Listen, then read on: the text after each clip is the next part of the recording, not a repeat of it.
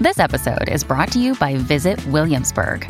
In Williamsburg, Virginia, there's never too much of a good thing. Whether you're a foodie, a golfer, a history buff, a shopaholic, an outdoor enthusiast, or a thrill seeker, you'll find what you came for here and more. So ask yourself, what is it you want? Discover Williamsburg and plan your trip at visitwilliamsburg.com.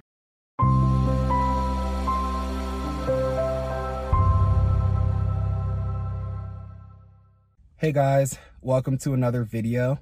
And in this video, I wanted to review the song Roses by the Chainsmokers. And um, I believe it's also featuring um, ROZES. But yeah, this song, it was the first song I ever heard from the Chainsmokers.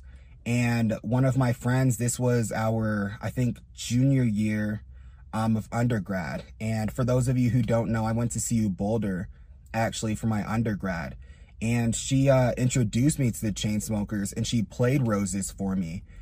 And it was just such a good beat and such a good vibe and everything that, you know, it, it, you know, instantly, be, instantly became one of my favorite songs. And it just became one of my go-tos, whether, you know, I was at the gym or whether I was just hanging out at my apartment, you know, with my roommates. It just, it instantly became a song that, that I played constantly and um and so that's why is they started releasing more music like closer.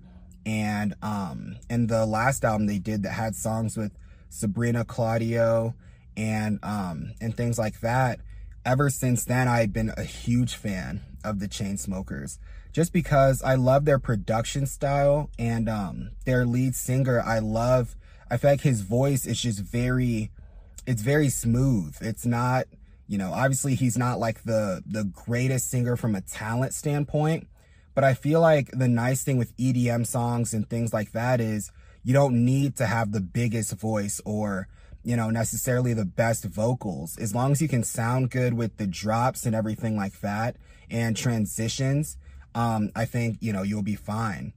And so, yeah, yeah, you guys, I just wanted to let you know how that was basically how I became, you know, a fan of the Chainsmokers was after I heard Roses.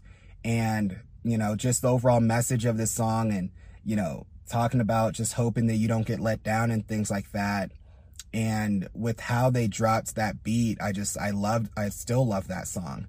And yeah, you guys, let me know what you think about that song also in the comments below. And also let me know what you guys' favorite song from the Chainsmokers is. And if you guys like the video, um, please like, comment, and subscribe.